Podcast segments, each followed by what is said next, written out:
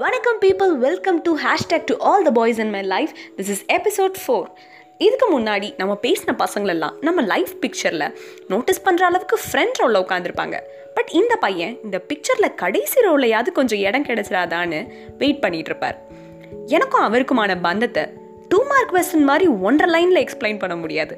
Sixteen mark question மாதிரி ரெண்டரை பக்கம் எழுதலாம். அவ்வளோ சொல்லலாம் இவரை பற்றி ஃபார்மல் ட்ரெஸ் எப்போவுமே சிரிச்சிட்ருக்க அவரோட எவ சாமிங் ஃபேஸ் அவரை பார்த்தாலே போதும். அன்னைக்கு நாளே அவ்வளோ எனர்ஜெட்டிக்காக மாறிடும் அவர் பேருக்கு ஏற்ற மாதிரி அன்பாக இருப்பார் அந்த அன்பு. மோட்டிவேஷனல் ஸ்டோரிலாம் எதுவும் சொன்னதில்லை. அட்வைஸுங்கிற பேரில் அருவை போட்டதில்லை. கராரா பேசினா நம்மளை காமெடியன் ஆக்கிடுவாங்க ஆனால் தோள் மேலே கை போட்டு யதார்த்தத்தை புரிய வைக்கிறவங்கள தோழனாக தான் பார்ப்பாங்க. அப்படிங்கிறது அவருக்கு நல்லாவே தெரியும். அவர் சொல்கிற ஒவ்வொரு விஷயத்துக்கு பின்னாடியும் நிறைய லைஃப் எக்ஸ்பீரியன்சஸ் இருக்கும். நிறைய புக்கு படிச்சுட்டாலே இப்படி தான் போல. லைஃப்பில் நடக்கிற சின்ன சின்ன விஷயத்தையும் ரொம்ப மைன்யூட்டாக நோட் பண்ணுவாங்க. இந்த காலத்தில் பசங்கள்லாம் அப்படி தான் சார் அப்படின்னு பேசுகிறவங்கள பார்த்தாலே நம்ம பசங்கள்லாம் ரொம்ப தெளிவு சார் இந்த வயசில் நீங்களும் நானும் என்ன பண்ணோம்? அதெல்லாம் அவங்க பார்த்துக்குவாங்க. அவங்கள பார்த்துக்க அவங்களுக்கு தெரியும்னு சமுத்திரகனி படத்தில் வர மாதிரி சீரியஸாக டயலாக் சொல்லிட்டு எங்கள் முன்னாடி வந்து இது வாலிப வயசு என் சாய் அப்படின்னு சிரிச்சுட்டே தட்டி கொடுப்பாரு. எது பண்ணாலும் யூனிக்காக பண்ணு. எல்லார் பண்ணுறதையும் நம்மளே பண்ணிட்டா நம்மளும் எதுக்கு பூமியில் பிறந்துட்டு? கடவுளே ஒவ்வொருத்தரையும் ஒவ்வொரு டிசைனில் படைச்சிருக்கப்போ நம்ம மட்டும் ஏன் அவன் பண்ணுறான் இவன் பண்ணுறான்னு அதையே பண்ணிட்டு இன்ஜினியரிங் முடிச்சிட்டா ஐடி வேலைக்கு தான் போகணுங்கிற நிலமையை உடச்சி காட்டுறது நம்ம கையில் தான் இருக்குது படிப்புங்கிறதும் கரியருங்கிறதும் வேற வேற. அப்படிங்கிற தெளிவை எங்களுக்கு தந்தாரு. நீ பர்ஃபெக்டாக இருக்கணும்னு அவசியம் இல்லை. ஆனால் நேர்மையாக இரு. ஜெயிக்கிறது தான் வாழ்க்கை இல்லை. எதையுமே டிஃப்ரெண்ட்டாக ட்ரை பண்ணுறப்போ கஷ்டங்கள் அவமானங்கள் காம்படிஷன்ஸ்லாம் வரும். அதெல்லாம் சமாளிச்சுட்டு வர்றது தாண்டா லைஃப்னு தத்துவம் கூட கொஞ்சம் பேசுவார்.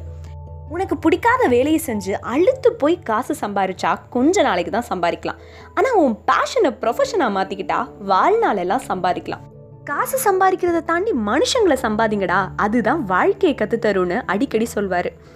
வாழ்க்கையை அதன் போக்கில் வாழ்ந்துட்டு போகிற போக்கில் நாலு பேரை சந்தோஷப்படுத்துவோமே அப்படின்னு இருப்பார். இந்த சார்லி படத்தை பார்த்தா அவரோட லைஃப்லேருந்து எடுத்திருப்பாங்களோ அப்படின்னு தோணும். காலப்போக்கில் லெட்டர் எழுதுகிற பழக்கமே நம்மளை விட்டு போயிடுச்சுல.